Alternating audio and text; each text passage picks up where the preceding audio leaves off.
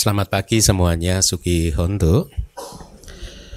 Semoga Anda semua dalam keadaan sehat, damai, dan bahagia. Kita telah hari ini adalah kelas terakhir untuk semester ini ya. Jadi mulai minggu depan kita libur sampai mungkin hmm, saya lupa.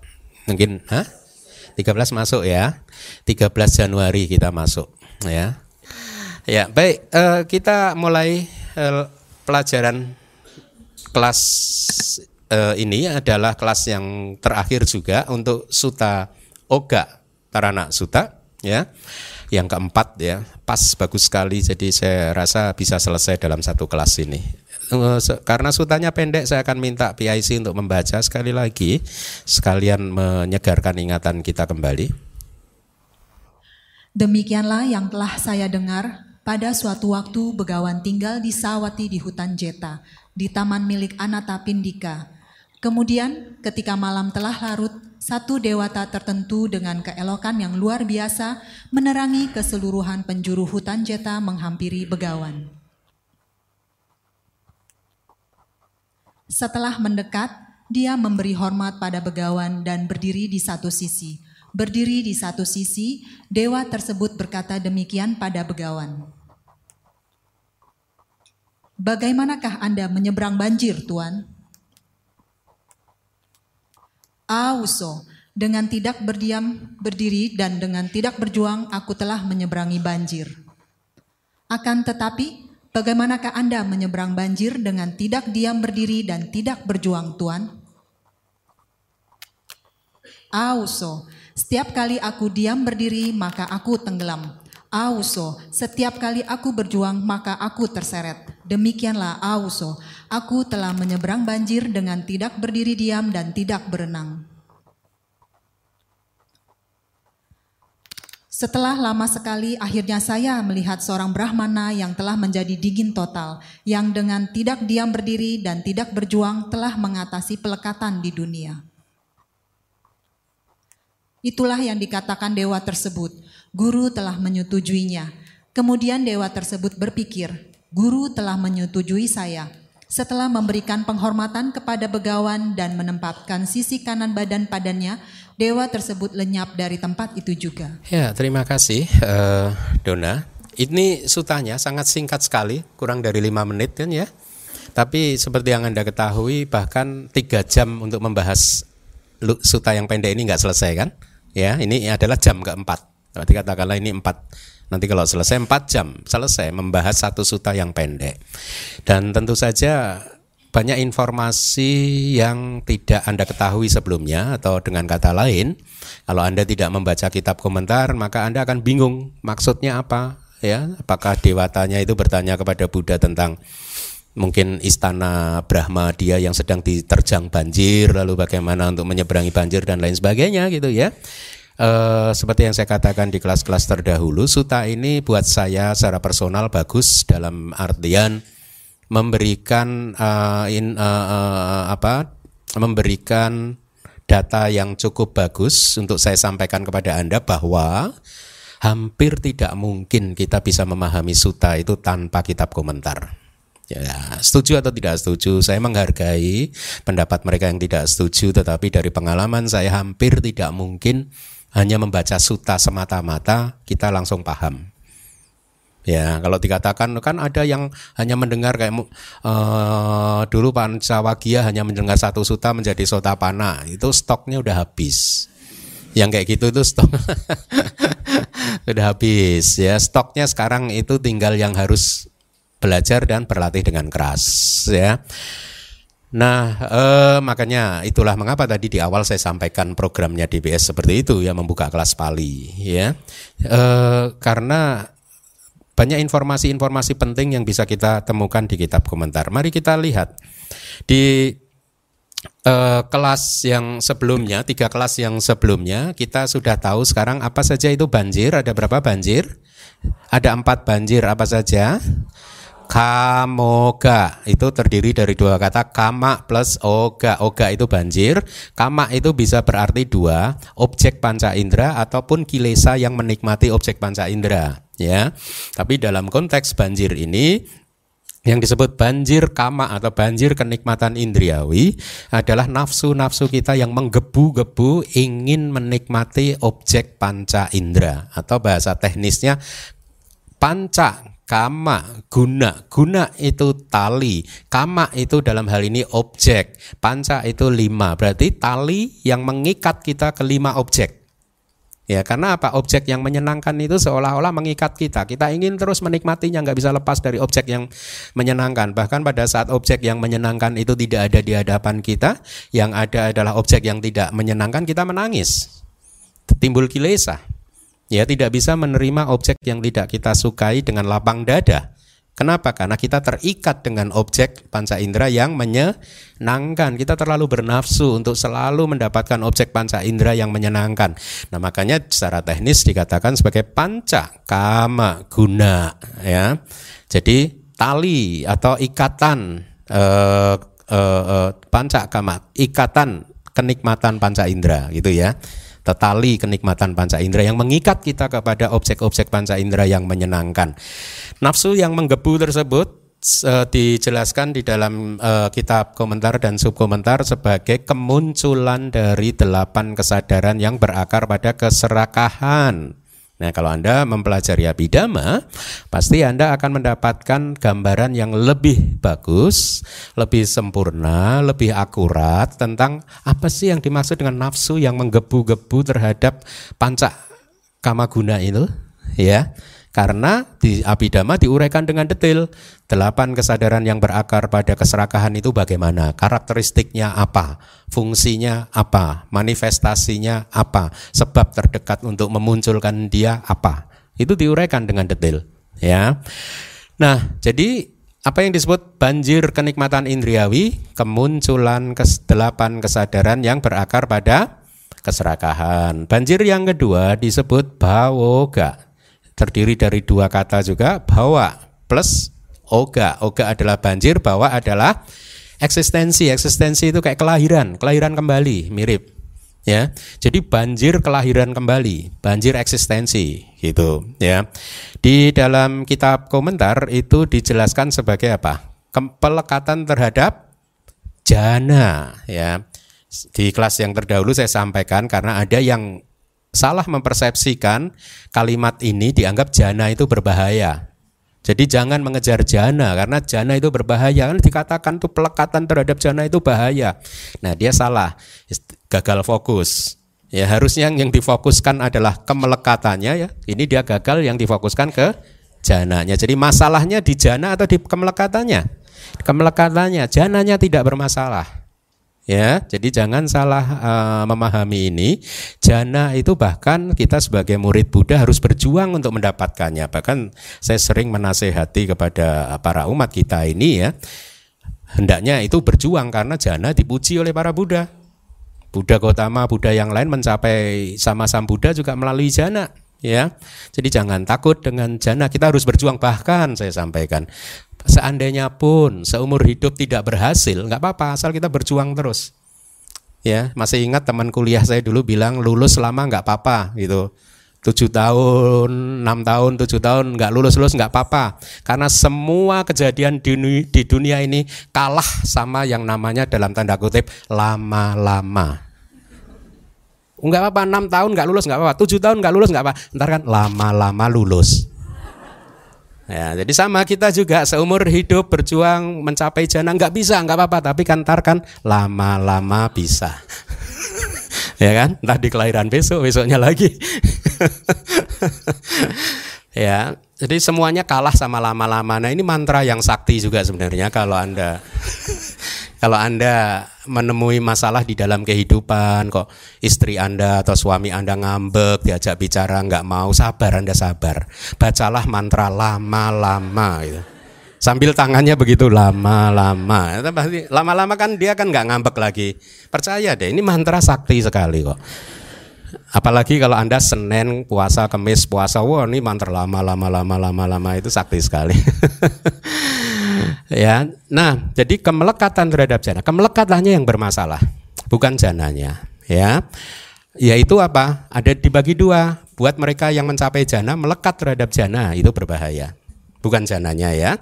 Buat mereka yang belum mencapai jana, merindukan, bernafsu tapi tidak melakukan usaha, hanya pengen pengen pengen pengen. Nah, itu juga yang disebut uh, kemelekatan terhadap jana ya.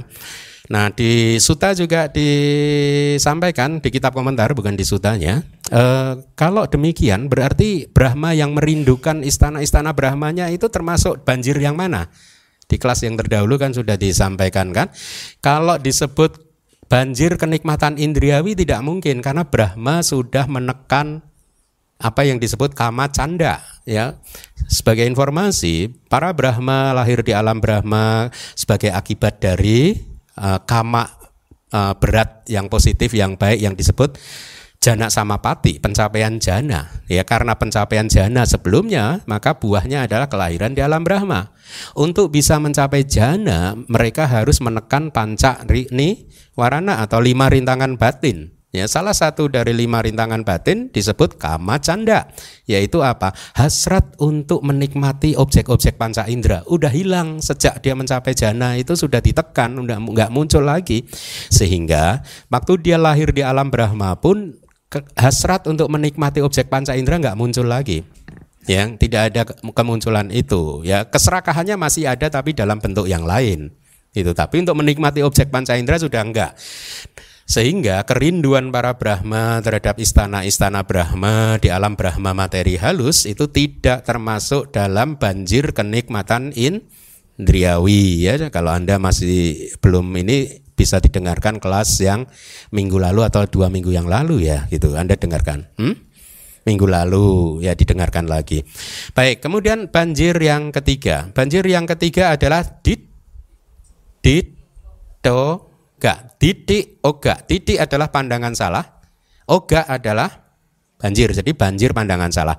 Bawoga tadi itu adalah sesungguhnya kemunculan dari empat kesadaran yang berakar pada keserakahan tetapi yang tidak berasosiasi dengan pandangan salah. Nah, ini abidama sekali. Sementara itu pan, banjir pandangan salah itu sesungguhnya adalah kemunculan dari empat kesadaran yang berakar pada keserakahan yang berasosiasi dengan pandangan salah. Minggu lalu sudah saya kupas eh, komponen-komponen pembentuk dari kesadaran tersebut. Ya. Kemudian banjir yang keempat adalah apa? Awijoga terdiri lagi dari dua kata yaitu awija plus oga yaitu banjir awija. Banjir ketidaktahuan, tidak uh, hal ini adalah tidak lain dan tidak bukan adalah kemunculan dari 12 kesadaran yang berakar uh, eh, 12 kesadaran yang tidak baik, delapan yang berakar pada loba, dua yang berakar pada dosa dan dua lagi berakar pada moha. Paham nggak? Enggak. Kalau saya tanya gini paham nggak? 8 plus 2 plus 2 lagi berapa anak-anak? Tuh paham, pinter kan? Berarti udah paham aku salah cita ada 12. Baik, ya itu rangkuman dari kelas yang terdahulu. Slide terakhir di kelas minggu lalu juga seperti ini. Akan tetapi Dewa Puta ini adalah dewa yang membanggakan kebijaksanaannya, dewa yang keras kepala dengan kesombongannya, ya. Tuh Brahma aja sombong. Jadi kalau teman Anda sombong jangan dicela ya. Ya.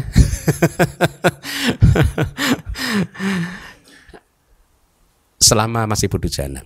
Dia berpikir demikian. Enggak sota panas sakadagami juga masih. Hanya anak kami yang eh arahat ya arahat. Pinter-pinter kan murid saya. Gurunya kalah kan. Jadi De, uh, Brahma ini sombong. Dia berpikir demikian. Aku, saya ini mengetahui banjir. Saya mengetahui segala hal mengenai banjir yang telah diseberangi oleh Tata Gata. Tapi hanya sebatas ini yang saya tidak tahu, gitu. Yaitu penyebabnya apa kok beliau bisa menyeberangi banjir, gitu. Itu yang dia tanyakan. Kenapa dia sebagai seseorang yang telah berhasil menyeberangi banjir, gitu. Jadi uh, uh, ternyata begawan guru kita mengetahui apa yang ada di benak dia ya mengetahui sehingga uh, uh, Guru Agung berkata di dalam hati, dewa ini seperti kain yang ternoda berbagai warna. Tanpa menanggalkan kesombongannya, maka dia tidak akan mampu untuk menerima khotbah wejangan nasihat dari saya. Ya, Oleh karena itu setelah menundukkan kesombongannya dan ketika dia bertanya kembali dengan rendah hati, maka aku akan menjelaskannya. Itu kata Buddha dalam hati gitu ya. Jadi setelah membuat jawaban yang tersembunyi, istilahnya tersembunyi, eh, itu artinya jawaban dari Buddha yang sangat singkat, yang disengaja supaya Brahmanya bingung, sehingga kesombongannya hancur.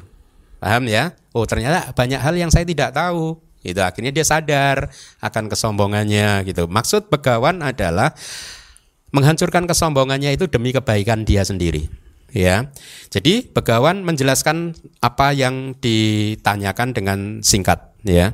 Diceritakan bahwa dewata tersebut pun kemudian akhirnya menyadari kesombongannya dan menjadi ramah, tidak sombong lagi. Apa yang harus dipahami melalui pertanyaan yang diajukan, dia dapatkan melebihi apa yang dia tanyakan karena kerendah hatian dia. Ya, karena dia akhirnya sudah menjadi rendah hati, akhirnya Buddha malah membabarkan dhamma dengan panjang lebar. Itu artinya. Jadi inilah penjelasan untuk pertanyaan yang dia ajukan di suta. Akan tetapi bagaimanakah Buddha atau Anda menyeberang banjir dengan tidak diam berdiri dan tidak berenang, Tuan, katakanlah kepadaku. Itu kata Brahmanya, ya. Uh, yang dimaksud aku tenggelam ya, adalah setelah membuatnya tertutup, aku tenggelam di sana tanpa penyeberangan. Ini dari kitab komentar, ya. Dari tidak begitu jelas. Oleh karena itu nanti akan saya sampaikan dari kitab sub komentarnya. Yang dimaksud aku terseret adalah aku mengarungi tanpa mampu untuk berdiri, itu ya. Jadi eh, kalimat tersebut yang aku tenggelam dan aku terseret itu disampaikan oleh Buddha karena mengetahui bahwa dewata belum jelas terhadap kalimat yang disampaikan sebelumnya gitu ya. Jadi setelah melihat kesalahan dalam eh, dalam hal diam berdiri itu kan tadi kan tidak diam berdiri. Setelah melihat kesalahan dalam hal diam berdiri dan tidak berjuang ada kesalahannya gitu ya.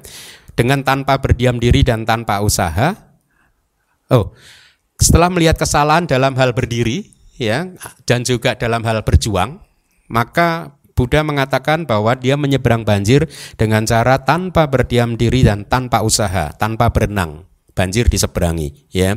Jadi eh, disebutkan di kitab eh, komentar bahwa sebenarnya dengan kalimat ini pun dewata sudah berhasil menembus apa yang disampaikan oleh Buddha akan tetapi tidak luas penembusannya ya. Oleh karena itu dengan maksud untuk membuat penembusannya luas ya tasa pakati karena tang satta duka ada tujuh pasang dhamma yang akan diperlihatkan oleh Buddha kepada dia. Lihat, tujuh pasang yang akan Anda lihat di slide ini tidak ada di Tripitaka, Sutta Pitakanya. Tetapi ini adalah yang diajarkan oleh Buddha kepada dewa yang tidak terekam di sutanya itu sendiri. Tetapi adanya di kitab komentar dan kitab sub komentar. Makanya sekali lagi, kalau mengatakan bahwa kitab komentar bukan dari Buddha salah juga. Karena ada beberapa yang dari Buddha. Ya, nah salah satunya nanti yang akan anda lihat di slide-slide berikutnya tentang tujuh pasang dhamma. Ya, nah eh, tujuh pasang yang akan anda lihat itu eh, adalah penjelasan yang akan diterima oleh dewata dari Buddha. Ya, mari kita lihat penjelasannya. Yang pasangan yang pertama, yang dinamakan tenggelam adalah berdiam diri dalam kekuatan kilesa. Artinya apa? Kita sadar kita masih mempunyai kilesa tapi kita tidak melakukan usaha apa pun untuk menghancurkannya. Itu maksudnya, ya. E, yang dinamakan terseret adalah berusaha dengan cara pengumpulan jasa kebajikan. Lihat, kalau Anda hanya berhenti melakukan jasa kebajikan saja, Anda akan tetap terseret di dalam samsara. Anda lahir di bumi manusia, itu terseret namanya. Anda lahir di bumi surga itu pun terseret namanya. Anda lahir di bumi Brahma pun terseret. Ya, kalau hanya melakukan kebajikan saja. Jadi kita sebenarnya uh, strictly speaking nggak cukup loh untuk melakukan kebijak uh, ke, uh, kebajikan aja, perbuatan baik saja. Kita harus melampaui kebajikan. Yaitu dengan cara apa? Mencap, berwipasana ya sila samadhi panya akhirnya bisa mengembangkan jalan mulia berunsur delapan selengkapnya itu tujuan kita sesungguhnya. Nah dari kitab subkomentar saya berhasil menerjemahkannya.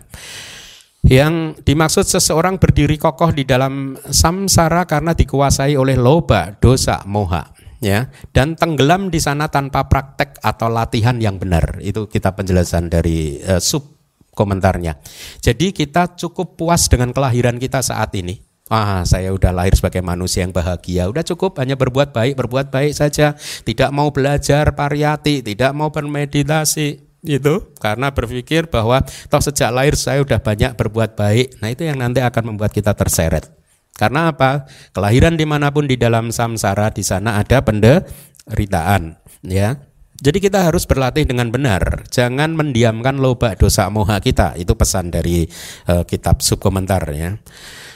Bahkan kalau kita masih mempunyai loba dosa moha, jangan pernah berpikir bahwa Anda sudah tidak mempunyai loba dosa moha loh. Karena yang bisa menghancurkan loba dosa moha adalah kemunculan jalan dan buah. Dan itu sangat nyata sekali. Kalau jalan muncul, buah muncul itu perbedaannya akan terasa. Ya, jadi kalau dengan kata lain, bahkan kalau Anda belum kita belum mencapai maga dan pala, setiap kali kita melakukan kebajikan, kebajikan kita pun itu ada faktor yang tertidur yang mendorongnya yaitu kilesa.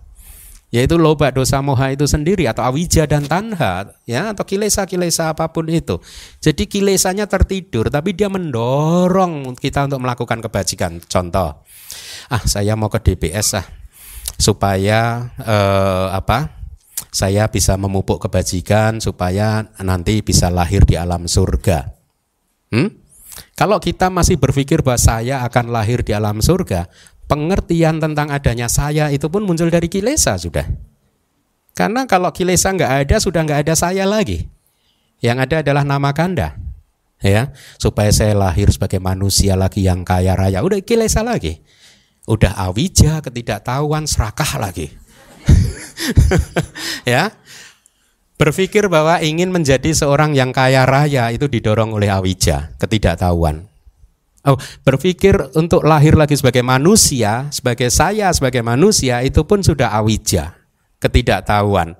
Ditambah lagi manusia yang kaya raya, tanha, ya, ganteng, cantik, ini, ini, wah udah sekampung tanhanya, ya. Nah, jadi bahkan pada saat kita melakukan kebajikan pun hati-hati, loba, dosa, moha, kilesa itu masih mendorong sebagai tenaga penggeraknya. Ya, itu eh, kemudian dalam hal ini kitab tiga menjelaskan bahwa kilesa hendaknya dipahami sebagai akar dari siklus kelahiran. Hmm, menarik. Watak mula yang sudah mulai tertarik Pali. V A T ada titiknya, T ada titiknya, A lagi. Watak mula akar M U panjang la L A.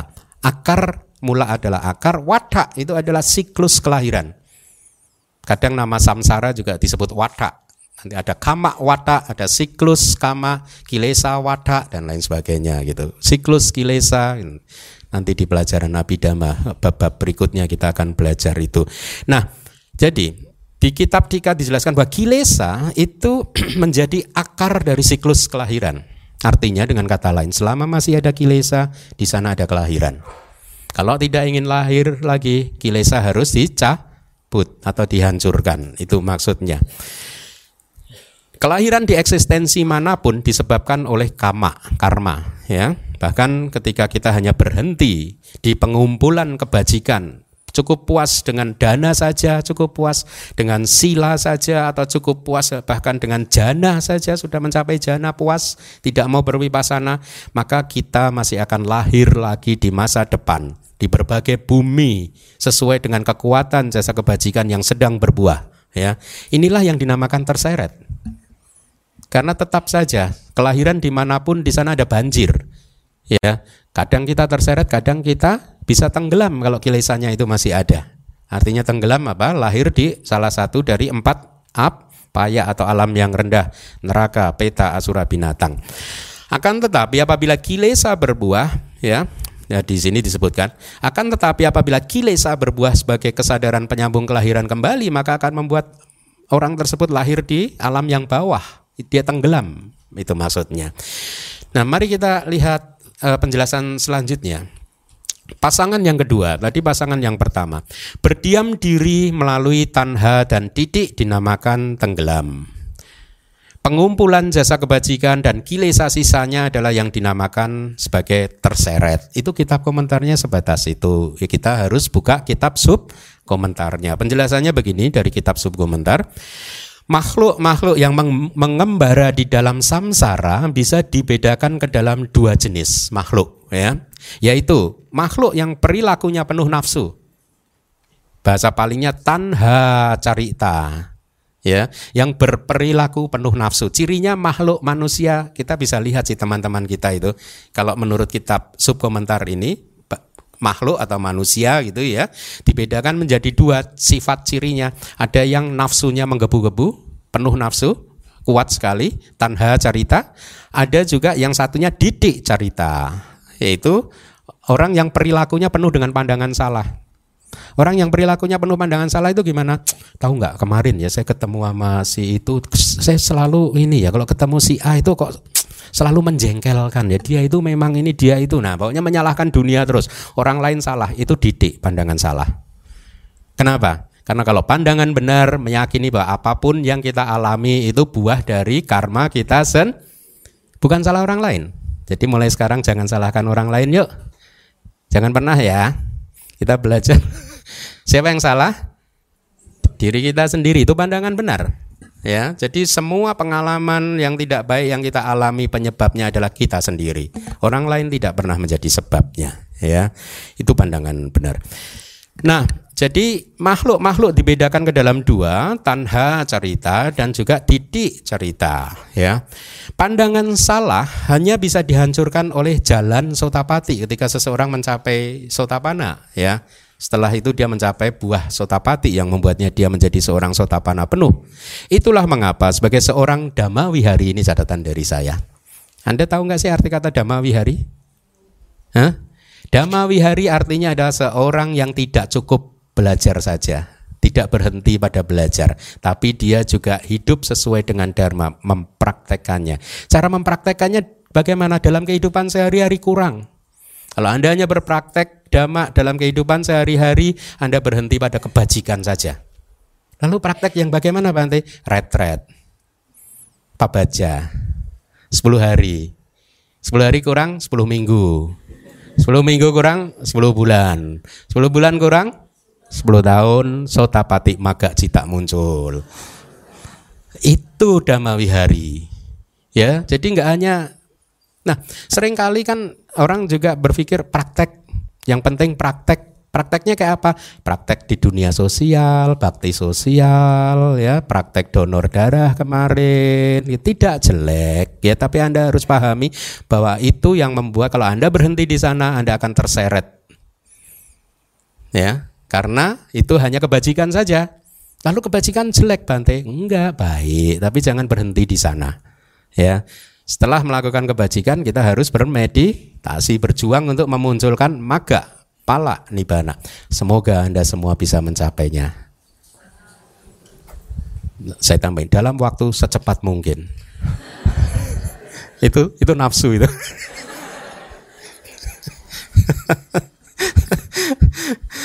Ya, jadi itu eh, praktek-praktek sosial itu praktek damai iya, praktek kemanusiaan iya, praktek kesabaran iya, ya itu praktek-praktek yang bagus. Tapi untuk menghancurkan pandangan salah, prakteknya adalah bermeditasi, memunculkan sotapati, maga, cita, jalan sotapati, baru pandangan salah hancur.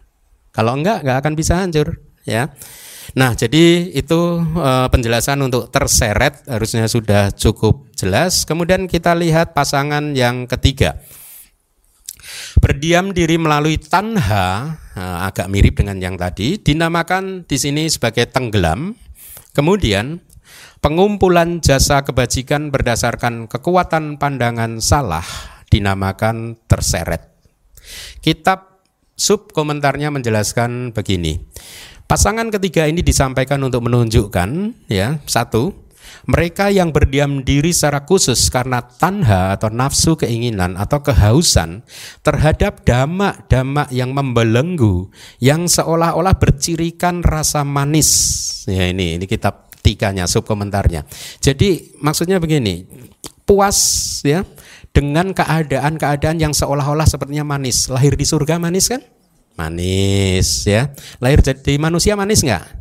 manis gitu ya pengen lagi lahir lagi jadi manusia terus sampai kapan pun gitu saya pengen ketemu Buddha yang paling terakhir Bante wah itu dan udah itu ribuan triliun lah ya seolah-olah manis. Dan dia berhenti di situ. Dia bernafsu di situ terhadap eksistensi yang seolah-olah manis. Maka itu yang disebut tadi berdiam diri dengan didorong oleh tanha. Dia akan tenggelam kalau tanhanya itu berbuah ya. Nah, kalau yang terseret berdiam eh, pengumpulan jasa kebajikan berdasarkan kekuatan pandangan salah atau didik artinya adalah eh, berdasarkan didik bahwa setelah kehidupan ini maka tidak ada kehidupan lagi. Ada kan pandangan yang seperti itu kan? Bahkan di zaman modern ini banyak loh yang menganut manusia, orang-orang yang percaya bahwa setelah kehidupan ini sudah tidak ada lagi kehidupan. Hmm? Yang boleh mengatakan begitu hanya Buddha, Arahat, Paceka Buddha, you know. Kalau yang non Buddha, non Paceka Buddha, non itu nggak boleh karena masih ada kelahiran lagi. Ya kalau Buddha kan begitu kina jati, ya, kelahiran telah dihancurkan. Usitang brahmacaryang. Ya, terus yang terakhir naparang itadayati wat uh, na parang na parang itatayate. Jadi sudah tidak ada lagi keadaan yang lebih lagi selain ini sudah nggak ada lagi. Artinya udah nggak lahir lagi. Itu bud arahat. Selalu mengucapkan begitu dia tahu. Tapi kalau non arahat nggak boleh ngomong gitu. Kalau ngomong itu pandangan salah loh. Huh? Pandangan salah yang disebut harusnya ada. Ya, mari kita lanjutkan. Jadi mereka yang meyakini bahwa setelah kehidupan ini tidak ada lagi ke kehidupan, padahal dia sendiri tidak mencapai jalan atau maga apa pun, ya, apalagi arahata maga yang memang bisa menghancurkan semua bentuk kelahiran gitu ya, maka itu adalah pandangan salah. Pandangan salah tentang harusnya uceda didik, pandangan salah tentang nihilisme. Nihilisme. Setelah ini tidak ada apa-apa lagi, ya. Jadi selama masih ada kilesa, maka masih tetap akan ada kelahiran kembali. Meyakini bahwa setelah ini tidak ada kehidupan lagi, itulah uceda didik tadi, yaitu pandangan salah tentang nihilisme. Nah, di sini nggak ada lagi, itu nggak ada kehidupan. Mari kita lihat penjelasan selanjutnya. Harusnya cukup lengkap. Yang dinamakan tenggelam ini pasangan yang keempat adalah berdiam diri melalui pandangan salah tentang kekekalan. Nah, kalau tadi adalah setelah ini nggak ada apa-apa lagi kan, nihil kan, ya eh, kehancuran atau kemusnahan gitu itu yang tadi. Kalau sekarang percaya tentang kekekalan, hati-hati loh pandangan salah. Saya ke DBS belajar berbuat baik, berdana nanti ikut dana makan nah karena pengen lahir di surga bahagia kekal selamanya abadi di sana. Hah? Bahkan di zaman modern masih ada loh yang percaya begitu. Ada kekekalan di sana itu pandangan salah. Ya. Loh pandangan salah kok bisa masuk surga ya bisa. Mereka kan tadi dana makan kepada saya. makan siang. Ya bisa buah berbuah lahir di surga, tapi didorong pandangan salah. Karena menurut dia lahir di surga itu kekal dan abadi. Ya, makanya banyak yang tergila-gila ingin lahir di surga kan. Kalau kita yang tahu gitu sama lahir di surga dengan lahir di saya tidak mengatakan sama dalam arti kualitasnya sama tidak kekalnya Hah? malah nggak enak di sana 9 juta tahun di sana bayangkan kalau anda lahir jadi manusia 9 juta tahun seneng kalau yang ketemu pasangan yang cocok enak udah ketawa kan udah tahu terusannya ya Perlu saya teruskan? Enggak. Sembilan tahun mah. Aduh, kapan ini sembilan tahunnya selesai? Hah? Sembilan, oh, sembilan, eh, sembilan, sorry, sembilan juta. Kalau ketemu yang cocok enak. 9 juta tahun serasa 9 menit. ya. Nah, jadi tenggelam melalui pandangan salah tentang kekekalan. Mari kita lihat pasangannya adalah terseret yaitu berenang melalui pandangan salah tentang kemusnahan sama dengan yang tadi uceda didi. Jadi ini ada dua pandangan salah yang ekstrim sebenarnya. Ekstrim. Dua kutub paling ujung. Yang satu adalah percaya tentang kekekalan, yang satu percaya tentang setelah ini nggak ada apa-apa. Itu ekstrim. Ya Buddha jalan tengah itu nggak kekal nggak nggak ada apa-apa ya bisa kekal ya uh, uh, nggak ada kekekalan ya pokoknya jalan tengah itu jadi ini dua kutub ekstrim yang harus kita hindari penjelasan dari kitab sub komentarnya oleh karenanya, nafsu terhadap kelahiran di arupa Brahma atau Brahma materi halus atau juga nafsu kelahiran untuk lahir menjadi Brahma aksanya sata, tahu ya aksanya sata ya, makhluk tanpa batin. Jadi ada Brahma yang lahir di sana dia kayak rupang saja, nggak ada kesadarannya, hanya bentuknya tubuh jasmani diam saja, nggak bergerak. Ya, dia tidak mempunyai batin, hanya mempunyai tubuh jasmani saja. Nafsu terhadap kelahiran-kelahiran seperti itu berasal dari seseorang yang melekati pandangannya bahwa roh adalah kekal, diri adalah kekal, ya. Bisa jadi lahir dari mereka yang uh, mempunyai pandangan salah tentang kekekalan seperti itu ya. Setelah keliru memahami ya bukan pembebasan sebagai pembebasan, maka dia men menempel atau lamban di dalam samsara. Jadi itu kitab dari subkomentar. Kalimat itu begini. Jadi makhluk yang seperti itu ya, dia keliru memahami dia anggap itu adalah pembebasan. Anda ingat dua guru meditasi pertama Buddha, Alara Kalama dan Udaka Buddha, ya, e, mem mereka memahami ya itu saja itu pembebasan. Terakhir itu sudah nggak ada lagi, hanya itu yang puncaknya begitu. Dan masih banyak yang sampai zaman sekarang yang memahami bahwa keadaan-keadaan tertentu itu sudah terakhir, itu. Padahal itu bukan pembebasan, Ya, jadi di sini di kitab Tika disampaikan memahami yang bukan pembebasan sebagai pembebasan, maka orang seperti ini akan menempel atau lamban di dalam samsara. Menempel di dalam samsara atau lamban di dalam samsara. Kenapa dikatakan menempel atau lamban? Saya beritahu. Sekali satu makhluk lahir di alam aksanya sata katakanlah makhluk tanpa batin ya maka dia akan hidup di sana selama 500 mahakapa 500 kapak besar. Itu udah mungkin kita nggak tahu lama sekali.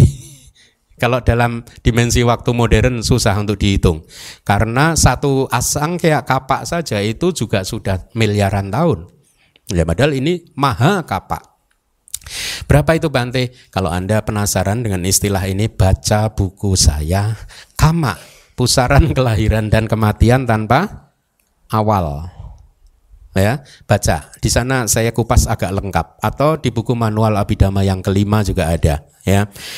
Nah itu asalnya sata baru asalnya sata. Padahal asalnya sata itu masih menengah saja bukan yang tinggi masih banyak yang di atasnya lagi. Itu itu pun sudah 500 mahakapa. Artinya kalau anda lahir di sana anda harus berada di sana selama 500 mahakapa. Lama sekali itu. Makanya dikatakan lamban. Menempel menempel di dalam samsara lama sekali, lamban bergeraknya lamban untuk bisa keluarnya sangat lama sekali gitu. Tapi kalau Anda terlahir di alam Brahma arupa yang tertinggi, maka Anda akan hidup di sana selama 84 ribu mahakapa. Bayangkan.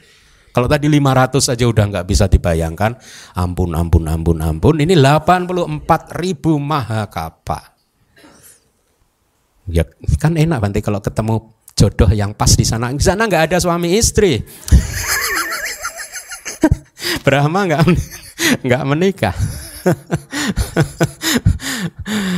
84 ribu itulah yang dikatakan lamban ya mari kita lihat pasangan yang berikutnya berdiam diri ini yang kelima berdasarkan kelambanan adalah yang dinamakan sebagai tenggelam atau pelekatan ya melekat, berenang berdasarkan kebingungan, udaca adalah yang dinamakan sebagai terseret. Mari kita lihat sub komentarnya.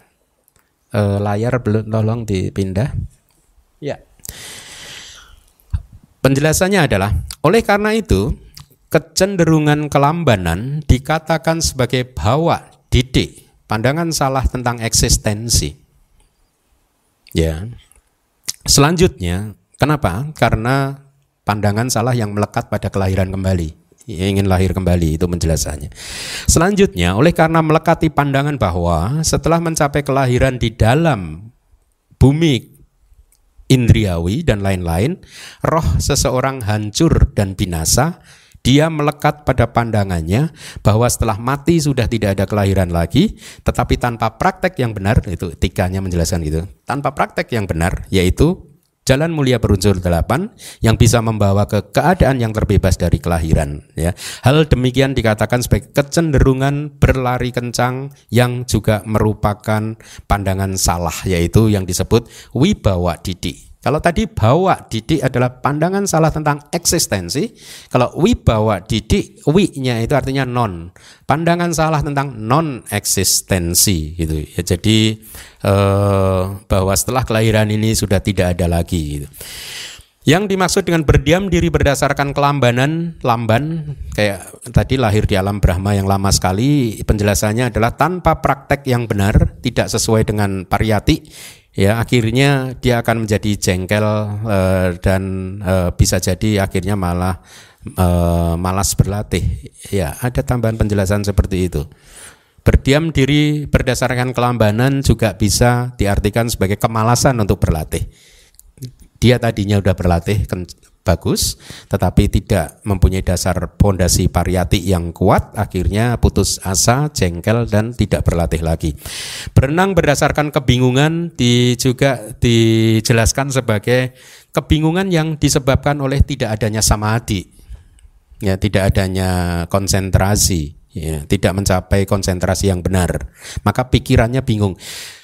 Kebingungan itu kalau di dalam cetasika udaca, udaca itu artinya pikirannya itu nggak tenang, dia selalu pindah dari satu objek ke objek yang lain, tidak bisa berhenti di dalam satu objek.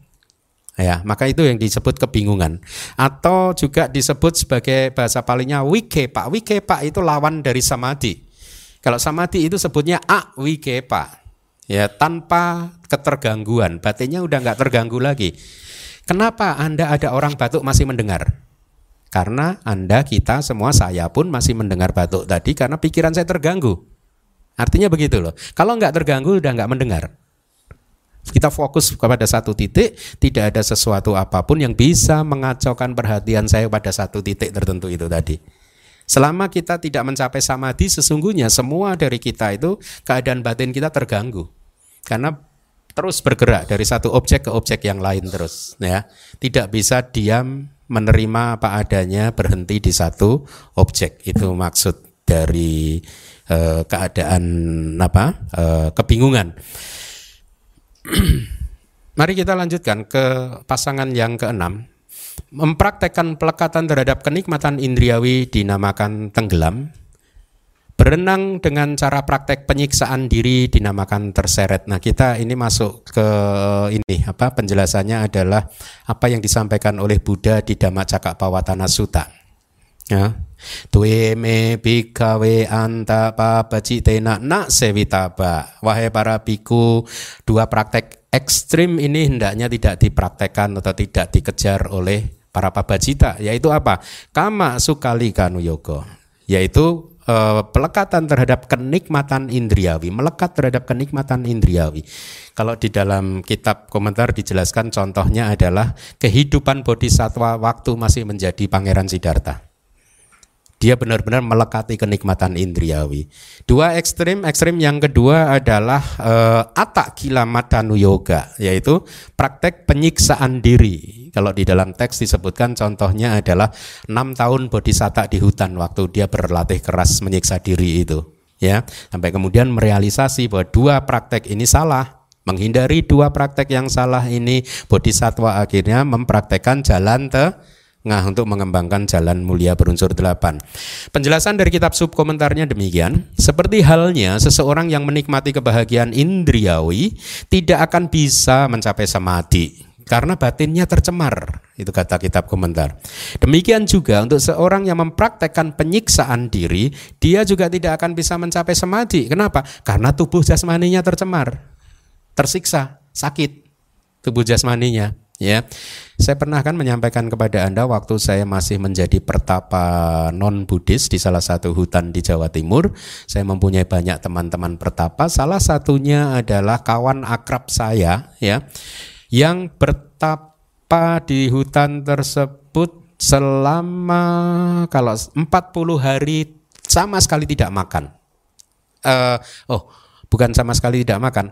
Waktu matahari tenggelam, dia makan hanya nasi putih saja. Dan itu pun uh, jumlahnya sedikit. Mungkin sedikit satu gumpalan begitu. Ya. Nah singkat cerita setelah karena dia udah pesan kepada kita semua apa pun yang terjadi tolong jangan ganggu saya sebelum 40 hari. Padahal kita udah semua udah khawatir itu. Kenapa? Karena memasuki minggu ketiga dia udah nggak bisa bangun. Ya. Uh, saya pernah sih berpuasa hanya makan nasi putih. Saya pikir tadinya mudah, ya. Tapi begitu prakteknya itu tujuh hari nggak mudah. Kalau sehari mah mudah gitu. Tujuh hari nggak mudah. Kenapa? Begitu tujuh hari hanya makan nasi putih dan air putih itu lidah itu jadi hambar. Rasa lidah udah nggak bisa merasakan apa-apa lagi, nggak nyaman gitu. Nggak gampang. Nah ini tujuh eh, empat puluh hari. Ya, saya juga pernah mempraktekkan puasa 40 hari tetapi hanya makan buah-buahan yang hidupnya di dalam tanah. Pernah. Atau yang lain praktek makan buah-buahan yang hidupnya di atas tanah. Pernah. Anda pikir mudah? Saya pikir awalnya mudah kok. Apa susahnya puasa boleh makan ketela, pohong, kentang. Enak kan itu kan? Itu kan? Ya enak itu hanya satu dua hari kok. Begitu hari ketiga udah nggak mau masuk loh.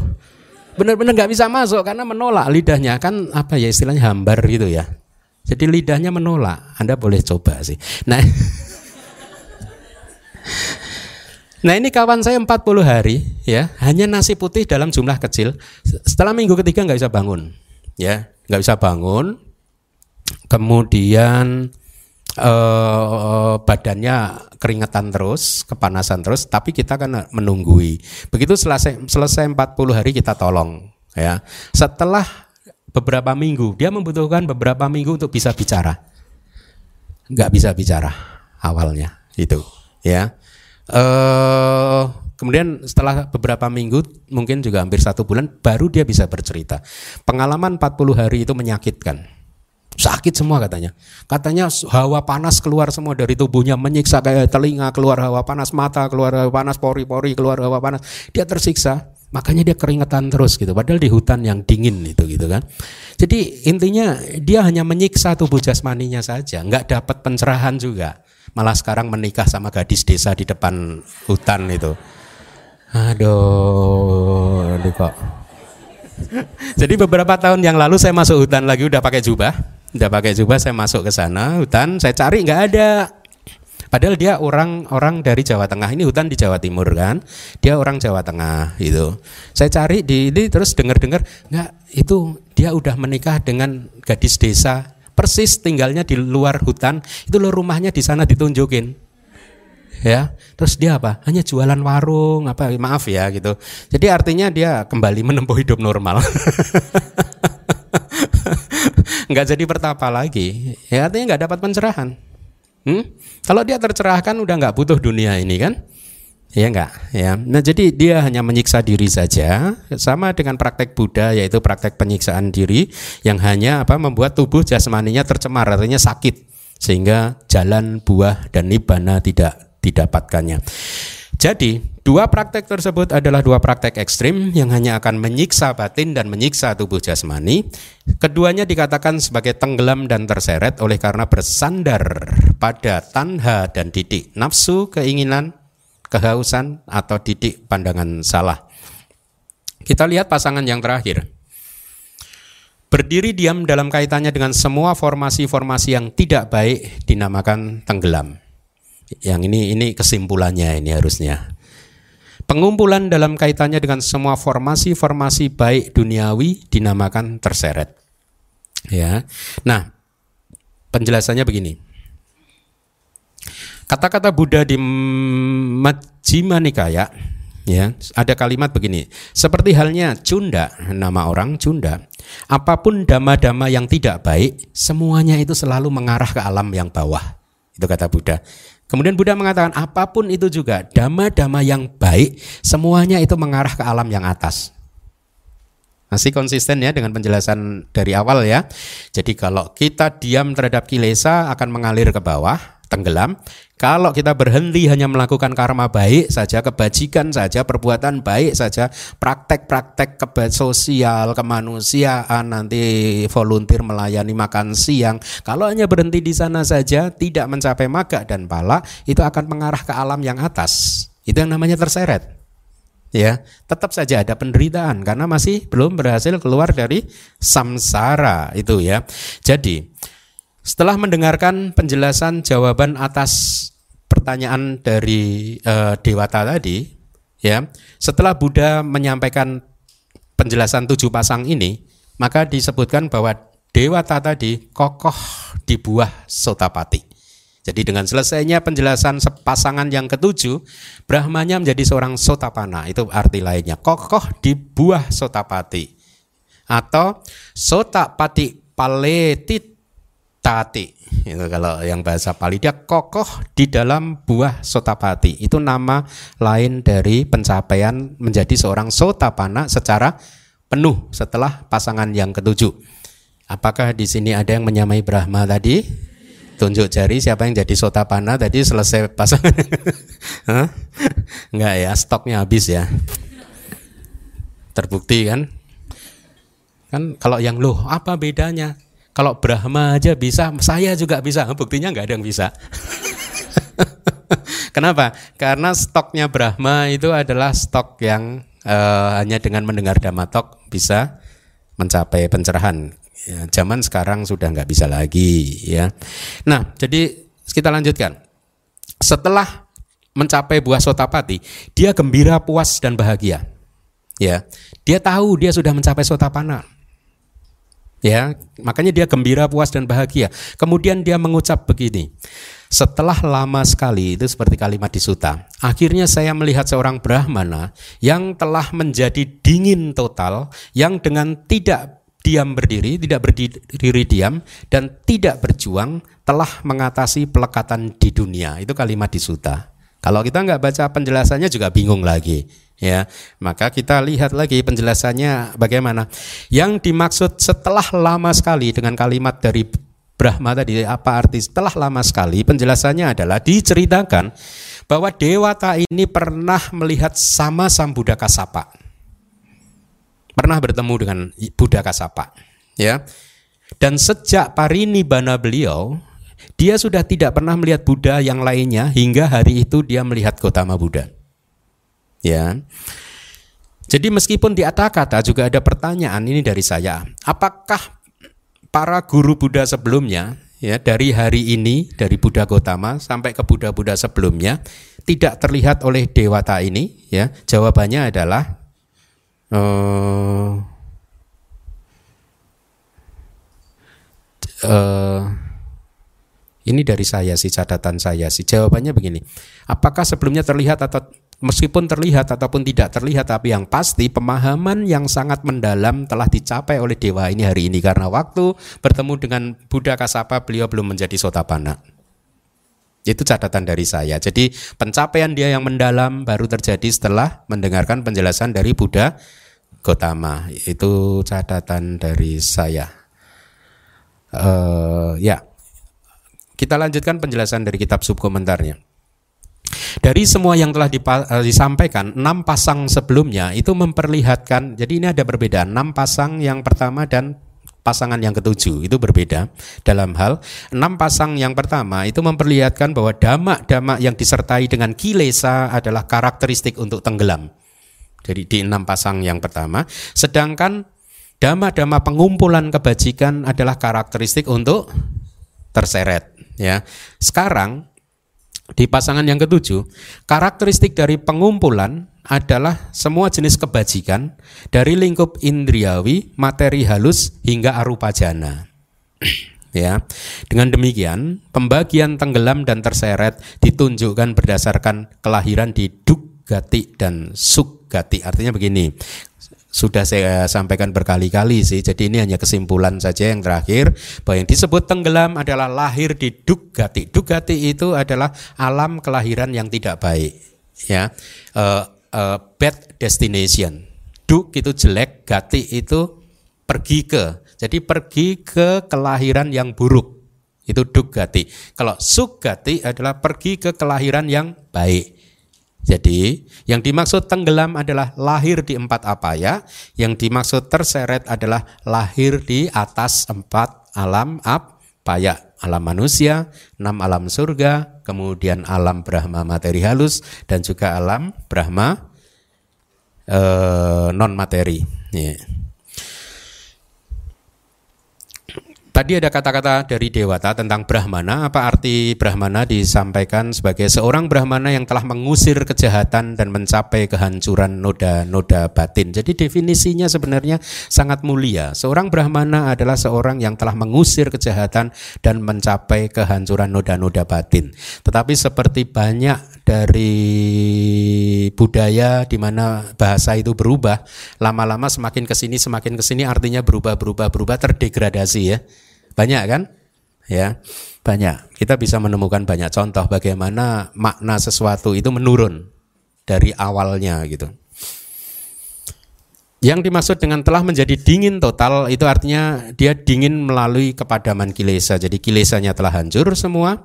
Yang maksud di dunia adalah di dunia makhluk hidup saja karena ada tiga dunia yaitu sangkara loka, dunia sangkara dan uh, sangkara sata dan oka sakloka yaitu dunia ruangan gitu. Jadi yang dimaksud dengan dunia di sini khusus hanya berkaitan dengan dunia makhluk hidup.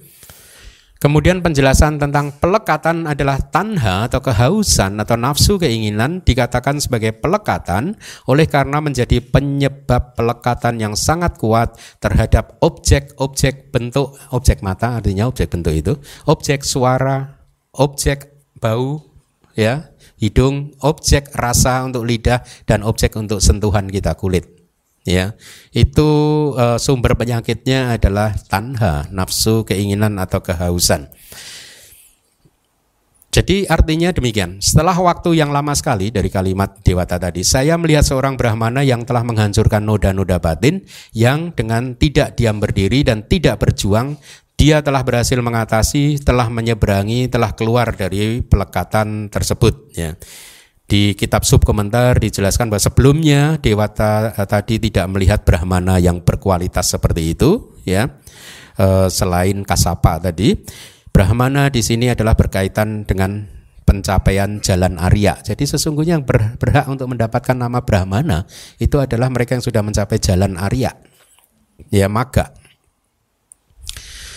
Ada kalimat lagi, guru telah menyetujui karena dia mau berpamitan kan, ya. Kayaknya menarik nih penjelasan paling akhir. Artinya guru menyetujui kalimat dewata tersebut hanya dengan batin, melalui batin saja. Tidak terjadi percakapan, ya. Hanya dari niatnya saja Brahmanya sudah paham terjadi percakapan di situ. Ya, hanya tidak berucap, tidak berkata-kata. Itu maksudnya lenyap. Jadi setelah meninggalkan kumpulan dari yang hadir di saat itu berdiri dalam tubuh yang merupakan buah kama yang asli artinya berdiri dengan tubuh dia sendiri itu sebagai tubuh Brahma. Setelah mendapatkan tempatnya untuk menyembah kepada Buddha dia kemudian menyembah kepada Buddha. Buddha itu mempunyai nama lain Dasak Bala ya Dasak itu sepuluh Bala itu kekuatan. Sepuluh kekuatan. Jadi kalau di kitab suci kalau kita enggak makanya kadang ya kalau kita itu tidak belajar secara benar, secara terstruktur, artinya kalau kalau kalau yang biku-biku yang dari negara Buddhis yang melalui program pendidikan kebikuan tradisional, kalau di Myanmar mencapai Dhamma Acarya ya, kalau di eh, Thailand ada lagi sistemnya, atau kalau dari biku non Buddhis itu kuliah di universitas-universitas di negara Buddhis seperti itu, ya, tanpa itu kadang saya merasa sulit juga loh untuk membuka kitab komentar. Kenapa? Karena membutuhkan pengetahuan yang komprehensif bahkan untuk memahami kitab komentar dan subkomentar. tidak cukup hanya pengetahuan bahasa Pali saja. Tidak cukup. Ya, kenapa? Karena kadang kita ketemu dengan term uh, istilah-istilah yang membingungkan kalau kita nggak pernah belajar. Misalkan di kitabnya hanya ditulis dasak balak saja, tapi karena saya pernah belajar, jadi saya tahu oh dasak balak ini tata gata. Itu saya tahu Buddha. Kalau enggak kan berarti kan, oh dewatanya menyembah kepada sepuluh kekuatan. Apa itu? Ya, tapi karena saya tahu, jadi oh dewata menyembah kepada tata gata ya di buku manual abidama pertama saya kupas itu dasa tata gata bala sepuluh kekuatan tata gata ya e, kembali lagi kalau kita nggak pernah belajar terstruktur secara terstruktur bahkan pada saat kita paham bahasa Pali saya rasa kita tetap akan kesulitan untuk memahami apa yang tertulis di kitab komentar dan subkomentar oleh karena itu tetap saja butuh guru yang bisa menunjukkan kita untuk memahaminya secara terstruktur gitu. Ya Sering saya membayangkan, seandainya katakanlah saya memahami bahasa Pali, tetapi saya tidak pernah belajar secara benar, maka begitu saya membuka kitab komentar, saya seperti orang yang baca buku misalkan uh, materi yang saya tidak paham apa tentang kuantum fisika misalkan. Huh? Saya kan nggak paham sama sekali.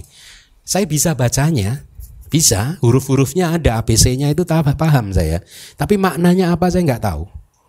Paham yang saya maksud? Jadi kalau makanya belajar secara benar itu penting. Gitu. Kalau karena kalau enggak akan repot sekali untuk memahami penjelasan-penjelasan di kitab-kitab, ya. Baik, jadi setelah dewatanya menyembah kepada dasak bala, sepuluh kekuatan atau kepada Buddha, dengan wangi-wangian dan untayan-untayan bunga, kemudian dia pergi pulang ke tempat tinggalnya. Itu dari kitab uh, komentarnya. Kitab sub komentarnya penjelasannya begini, menyetujui ya. Artinya Buddha atau izin untuk pulang ke alam arupa Brahma telah diberikan dengan lengkap dengan sempurna oleh Buddha, padahal tidak ada percakapan. Ya. Kemudian oleh karenanya dikatakan telah menjadi niat. Jadi maksudnya Buddha hanya menyampaikan di dalam hati. Silahkan pulang dalam hati, dewatanya tahu kemudian pulang. Iya, ya. Dewata tersebut pergi tanpa terlihat oleh mata telanjang. Ya. Yang dimaksud selanjutnya sehubungan dengan lenyap, ya. Yang dimaksud dengan lenyap adalah menunjukkan hal tersebut uh, yaitu kumpulan tubuhnya itu lenyap ya tiba-tiba lenyap tapi tidak bisa dilihat oleh mata telanjang. Jadi dengan berakhirnya penjelasan itu maka selesailah pembahasan Oga Tarana Suta Terima kasih, semoga apa yang sudah Anda pelajari di semester ini, banyak suta yang sudah Anda pelajari ya, bisa meningkatkan pengetahuan Anda, kebijaksanaan Anda dan semoga harapan saya semua damak-damak yang baik, kualitas-kualitas hati yang baik yang ada di hati Anda seperti cinta kasih, belas kasih, kebijaksanaan, kesabaran dan lain-lainnya berkembang.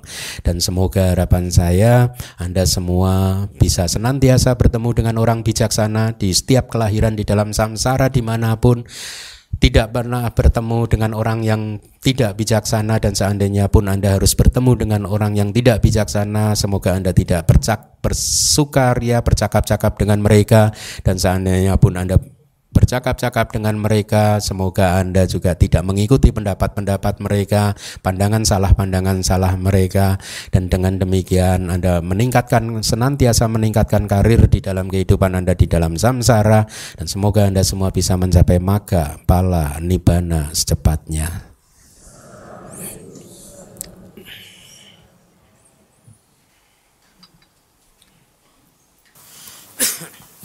Sukiyanto Bante. Bante tadi kalau nggak salah di terakhir Bante bilang bahwa Brahma itu dari Arupa. Arupa Brahma Bante ya. Bener nggak Bante? Eh, eh dari Arup. Bentar. Bukan. Di kelas lalu. Brahmanya dari dari rupa Brahma kok. Rupa Brahma. Ha? Rupa Brahma makanya kemarin sempat kan uh, Aling bertanya rupa Brahma kan tidak mempunyai indera. Nah, ah, ya uh, rupa Brahma. Tadi arupa Brahma itu hanya bercerita tentang uh, apa? rentang samsara itu dari empat alam bawah sampai alam yang tertinggi. Nah, Satu lagi Bante. nah. Eh, tadi mm, ban- eksistensi, eksistensi Bante ya. Eh, sama nggak Bante kayak kita kehidupan umat awam itu ya baik itu cowok cewek kan sehari kan mendandan gitu ya. apa? Dandan Oh. Yang melakukan diri itu itu termasuk kategori banjir eksistensi nggak Bante? kan punya keinginan buat penampilan gitu Bante ya. ya cowok kan lebih dikit mungkin ya. itu adalah nafsu untuk eksis. Tapi tensinya nggak ada, dia tensinya hilang. Eksis. Kalau tadi di banjir eksistensi itu banjir untuk apa? eh, nafsu untuk terlahir di alam Brahma kan? Ya, jadi tidak termasuk, tetapi yang mau eksis ya. Tapi sebenarnya gini, kita melihat makanya ada yang menyampaikan ke saya, Bante, kayaknya lebih enak belajar abidama deh daripada belajar suta. Eh, iya sih memang sih dalam artian belajar abidama itu lebih akurat, akurasinya lebih terjaga. Kalau belajar suta itu akurasinya agak sulit untuk bisa dipastikan apa selama yang bersangkutan tidak paham abidama. Ini sebenarnya bukannya saya merendahkan suta meninggikan abidama, memang faktanya demikian. Mereka yang paham suta tanpa paham abidama, akurasinya diragukan. Hah? Akurasi untuk memahaminya diragukan. Ya, makanya kan di kelas ini kali ya di suta ini yang pertama itu kan saya sampaikan kan tentang bagaimana pentingnya abidama itu ya. Nah, kalau kita paham abidama, yang dimaksud dengan banjir tadi ya, itu kan tadi dijelaskan melalui kemunculan kesadaran yang berakar pada keserakahan ya. Meskipun kemudian dijelaskan itu sebagai eh, apa eh, kelahiran di kemelekatan terhadap jana kelahiran di alam brahma dan lain sebagainya ya. Tetapi kita juga yang paham abidama juga tahu selama loba mula cita dalam bentuk dan manifestasinya yang sebagaimana seperti apa pun itu ya itu masih ada masih muncul maka samsara masih berputar. Kita yang paham abidama tahu ya. Loba mula cita itu bisa muncul bermacam-macam. Dari makanan bisa muncul ya. Dari tempat duduk bisa muncul ya. Aduh ini tempat duduk langganan saya diambil lah. Udah ada keserakahan di sana ada kebencian di sana. Nah selama itu masih ada maka ten- tenaga penggerak samsara masih ada. Banjir masih akan diter, diterjang banjir terus begitu. Jadi makanya tadi saya sampaikan ada murid yang menyampaikan kepada saya bahwa abidama lebih akurat. Ya memang abidama lebih akurat gitu.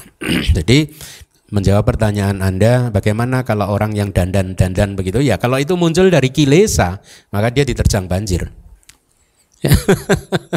tapi kalau itu muncul dari bukan kilesa ya itu terseret. Karena kilesanya masih mendorong dari belakang kan ya. Jadi mm, terseret. Sama aja banjir juga. Ya mm.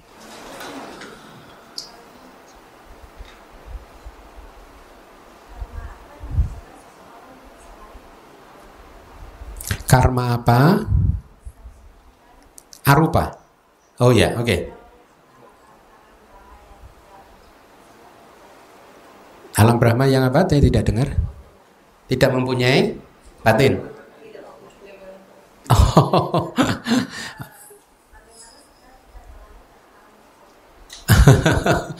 Oh yang anda maksud delapan alam yang tidak menguntungkan yang kita baca kemarin itu ya? Hmm. Ya kan itu ada. Ada macam-macam kan kalau tidak ingin terlahir di empat alam apa ya empat alam yang rendah maka kita harus berjuang untuk menjadi sotapana. Tidak ada jalan lain. Karena dengan pencapaian sotapana maka pintu untuk lahir di empat apaya itu tertutup. Atau anda harus berjuang wipasana untuk mencapai sangkar rupeka nyana pengetahuan wipasana tentang keseimbangan terhadap segala sangkara, terhadap segala bentukan, terhadap segala uh, objek uh, nama dan rupa. Ya, kalau Anda mencapai sangkar rupeka nyana, maka bonusnya adalah setelah kehidupan ini Anda nggak akan lahir ke empat apaya. Tapi bonus itu berlaku satu kali saja. Kalau setelah itu lahir lagi katakanlah di alam manusia, Anda diam saja tidak berjuang, ya empat apayanya terbuka kembali. Tapi kalau kemudian Anda berjuang dan mencapai sota pana, maka empat apaya tertutup selama-lamanya. Tapi kalau Anda berjuang hanya kembali mencapai sangkaru PK-nya nak, maka apaya tertutup satu kali lagi kelahiran, lumayan. Nanti berjuang lagi di kelahiran berikutnya. Jadi tidak ada jalan selain itu untuk menutup pintu apaya. Bahaya tidak? Bahaya loh.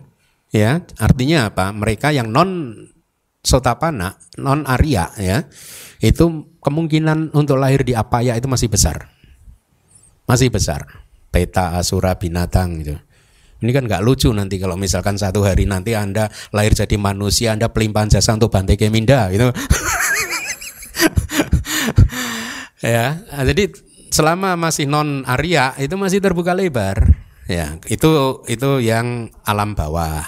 kan kemudian yang alam paling atas dulu, alam arupa, ya. Kalau Anda nggak ingin lahir di alam arupa ya udah nggak usah berlatih jana. Karena itu sebagai penyebab untuk lahir di arupa, jana arupa, ya. Atau Anda berhenti di jana rupa. Maksudnya tidak berlatih itu begini loh. Uh, bukannya saya merendahkan jana bukan? Tapi ya buat mereka yang nggak mencapai jana jangan jangan khawatir. Aduh jangan jangan nanti saya lahir di arupa ya. Udah nggak usah ngimpi begitu. Nggak akan terjadi. Mereka yang nggak menguasai jana arupa nggak akan terlahir di sana ya. Atau kalau anda menguasai jana ya berhenti di jana rupa saja ya. Atau kalau Anda bertemu dengan guru yang baik meskipun Anda menguasai semua jana termasuk jana arupa guru yang baik tersebut akan mengajarkan kepada Anda untuk menguasai jana Anda sehingga Anda bisa mengarahkannya mana yang akan Anda tuju nanti di di dalam detik-detik terakhir dalam kehidupan Anda supaya Anda terhindar dari kelahiran di alam Brahma Arupa ya. Kelahiran di alam Brahma Arupa tidak menguntungkan hanya untuk untuk putu jana. Kenapa? Kalau kalau sotapana nggak apa-apa lahir di sana. Toh sudah aman. Cepat atau lambat dia akan keluar dari samsara. Tapi kalau putu jana itu tidak menguntungkan. Kenapa? Karena selama 84 ribu kalpa katakanlah Mahakapa di alam tersebut dia tidak mempunyai kesempatan untuk mendengar ajaran Buddha untuk berlatih secara benar. Gak bisa. Mereka yang belum pernah mencapai maga pala masih membutuhkan guru. Pudu Jana masih membutuhkan guru untuk menunjukkan kepada dia bagaimana mencapai maga pala nibana. Ya. Nah, karena Putu jana tersebut lahir di arupa yang tidak mempunyai tubuh jasmani, berarti dia tidak mempunyai telinga, sehingga dia tidak bisa mendengarkan instruksi dari guru. Itulah mengapa terlahir di alam arupa Brahma sebagai putu jana itu sangat-sangat tidak menguntungkan. Kenapa? Karena dia akan memperpanjang karir putu jananya selama 84 ribu mahakapa di sana tanpa pernah mendapat kesempatan untuk menjadi Arya di sana. Dia nggak bisa mendengarkan apa-apa di sana. Ya, itu yang alam paling tinggi. Lahir di alam manusia. Lahir di alam manusia ini kan sebenarnya buah dari karma baik. Tetapi kalau lahir di alam manusia tidak memiliki kecerdasan yang cukup, itu juga tidak menguntungkan. Karena dengan kecerdasan yang tidak cukup, dia tidak bisa mencapai juga jana, maga dan pala. Kalau yang belajar abidama paham, lahir sebagai manusia tapi bukan yang eh, tapi yang eh, yang bukan tiga akar sebenarnya. Ya agak tidak menguntungkan karena dia hanya bisa meniti karir untuk menjadi tiga akar dulu baru kemudian terbuka kesempatan untuk mencapai jana, maga dan pala. Atau terlahir sebagai manusia tetapi yang tanpa akar ya terlahir sebagai manusia yang cacat sejak lahir ya sehingga uh, tidak uh, bisa mendap menikmati kehidupannya dengan baik ya.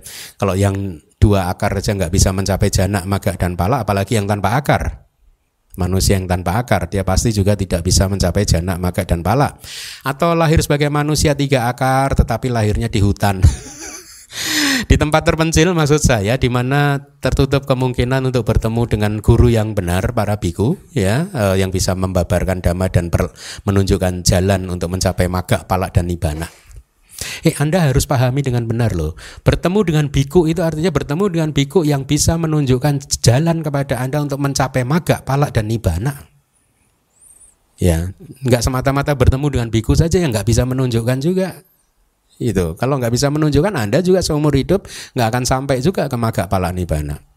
Makanya salah satu saya sering merasakan salah satu peran seorang biku seperti saya adalah menginspirasi Anda semua untuk terus maju berjuang mencapai maga pala nibana. Saya sering sering merasa seperti itu. Saya harus bisa menginspirasi Anda semua untuk meningkatkan pengetahuan pariyati Anda, untuk meningkatkan pati-pati Anda supaya Anda belajar dengan tekun, berlatih dengan tekun gitu. Ya. Jadi eh, itu atau lahir sebagai manusia yang disertai dengan pandangan salah. Itu juga tidak menguntungkan gitu. Nah untuk bisa terhindar dari hal-hal seperti itu bagaimana? Ya banyak sih. Kayak seperti ini belajar pariyati terus tingkatkan berjuang. Waduh, tapi Bante saya udah ikut Bante tiga tahun ikut pariyati aja susah, yang kelas suta aja susah, apalagi abidama saya menyerah nggak apa-apa, terus berjuang ya. Ntar kan kalah sama lama-lama, lama-lama kan bisa. ya terus berjuang ya karena tidak ada hal yang baik lagi ini bukan hal yang buruk kenapa harus berhenti hmm? kan sering kan hmm, saya mendapat kesan kayak kemarin terakhir apa ya oh ada sering mendapat kesan ke nggak usah ini ini, ini uh, dengan saya formulasikan dalam bentuk yang berbeda langsung praktek saja lah nggak usah belajar. Seolah-olah menahan seseorang untuk belajar dengan persepsi bahwa belajar itu buruk. Gitu pariyati itu buruk misalkan. Itu kan nggak benar juga. Ya langsung praktek saja gitu. Jadi seolah-olah itu bahwa yang belajar itu tidak praktek meditasi itu dan kadang juga orang juga memahami keliru seolah-olah orang yang praktek meditasi nggak belajar. Sama juga kita kadang kan pemahaman kita ini kadang terlalu sempit ya. Kita harusnya kita buka lebar sendiri bahwa tidak tertutup kemungkinan mereka yang belajar juga berlatih meditasi, tidak tertutup kemungkinan juga mereka yang bermeditasi itu juga belajar juga. Jadi jangan dikotomikan secara terpisah, belajar semata-mata, bermeditasi semata-mata dan itu di eh, apa? di dikotomikan, di dikontraskan gitu. Ya. Belajar saja sama meditasi saja bagus mana? Bagus meditasi saja. Kan faktanya tidak harus selalu begitu kan? Oh, yang belajar juga bermeditasi, yang bermeditasi juga belajar gitu. Jadi ya begitu salah satunya dengan belajar pariyati terus menerus memper apa melakukan kebajikan-kebajikan yang uh, bisa men, membuat dampak dhamma ini tersebar Ya, misalkan ajaran Buddha yang benar ini tersebar. Kayak dulu kan di Suta itu ada kan salah satu ini melakukan usaha untuk senantiasa membantu supaya orang lain mau belajar dhamma. Itu pun juga sudah bagus. Jadi meningkatkan hubungan erat kita masing-masing dengan dhamma, dengan ajaran Buddha. dengan cara apa pun, menginspirasi orang lain untuk belajar itu juga bisa. Ya, e, membuat kita untuk bisa terus bertemu dengan ajaran-ajaran ini gitu. Jadi itu yang bisa saya sampaikan. Semoga cukup jelas. Oke. Okay.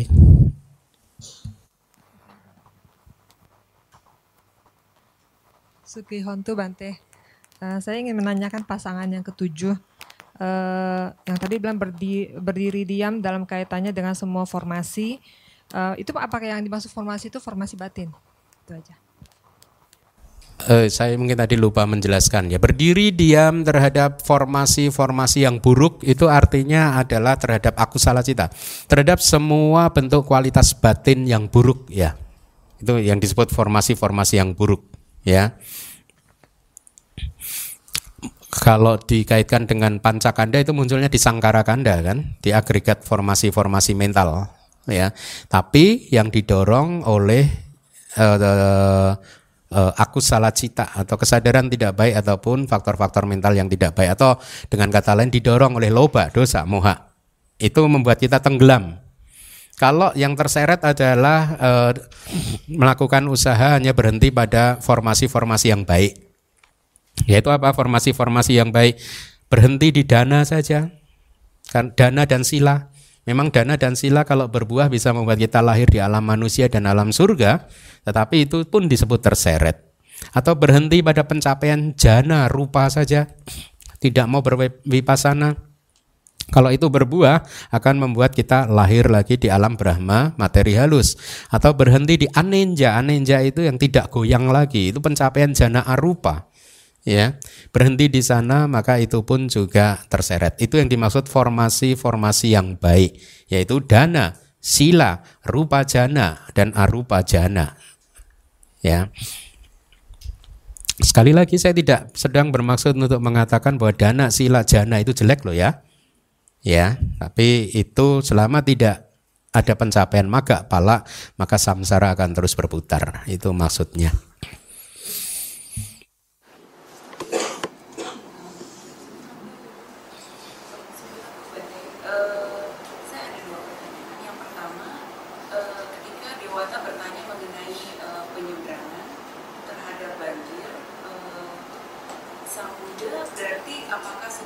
tidak ada banjir lagi sehingga bisa lewat melalui tidak ada banjir lagi sehingga bisa lewat. Yang kedua eh, pada khotbah sambuda ditekankan mengenai eh, definisi tenggelam dan terseret. Tapi apakah secara eksplisit sambuda menjelaskan bagaimana cara menyeberangi banjir tersebut atau menghilangi menghilangkan banjir tersebut sama sekali? Semua arahat, paceka Buddha dan Buddha itu sudah berhasil melenyapkan banjir. Karena yang disebut banjir itu tidak lain dan tidak bukan adalah kesadaran-kesadaran yang tidak baik yang didorong oleh loba, dosa, moha itu banjir. Ya. 12 kesadaran yang tidak baik itu banjir. Buddha, Paceka Buddha dan Arahat sudah menghancurkan semua kesadaran-kesadaran yang tidak baik tadi. Loba, dosa, moha sudah dihancurkan oleh beliau-beliau ini sehingga sudah tidak ada banjir lagi di arus kesadaran beliau ya. Jadi itu hanya istilah saja banjir itu. Uh, kemudian yang kedua tadi apa? Oh bagaimana untuk menyeberangi banjir kan? Ya, tadi kan sudah dijelaskan di uh, dari empat kelas ini dengan tidak berdiam dan juga tidak ber uh, tidak meronta kata tidak ber uh, tidak tidak berjuang ya. Artinya apa? Kalau tidak caranya untuk untuk bisa menyeberangi banjir ya jangan mendiamkan kilesa. Ya itu artinya tidak berdiam ya. Tidak diam saja terhadap kilesa. Kemudian juga uh, artinya mengambil segala langkah untuk menghancurkan kilesa. Tapi juga kemudian tidak hanya berhenti dengan cara berjuang dengan cara melakukan kebajikan saja ya. Jadi jangan berhenti hanya sebatas kebajikan saja Makanya tadi disebutkan harus melakukan usaha untuk mengembangkan jalan mulia berunsur delapan. Jadi dengan kata lain, cara untuk menyeberangi banjir adalah dengan mengembangkan jalan mulia berunsur delapan secara penuh. Harus ada kata-kata secara penuh karena dengan demikian maknanya adalah ketika jalan mulia berunsur delapan itu sudah berkembang secara penuh maka maka maga muncul efeknya maga muncul, jalan muncul. Jadi cara menyeberangi banjir adalah memunculkan maga, pala, ya, nibana itu. Oke, okay, ya bagus. Cukup ya. Oke okay, ya.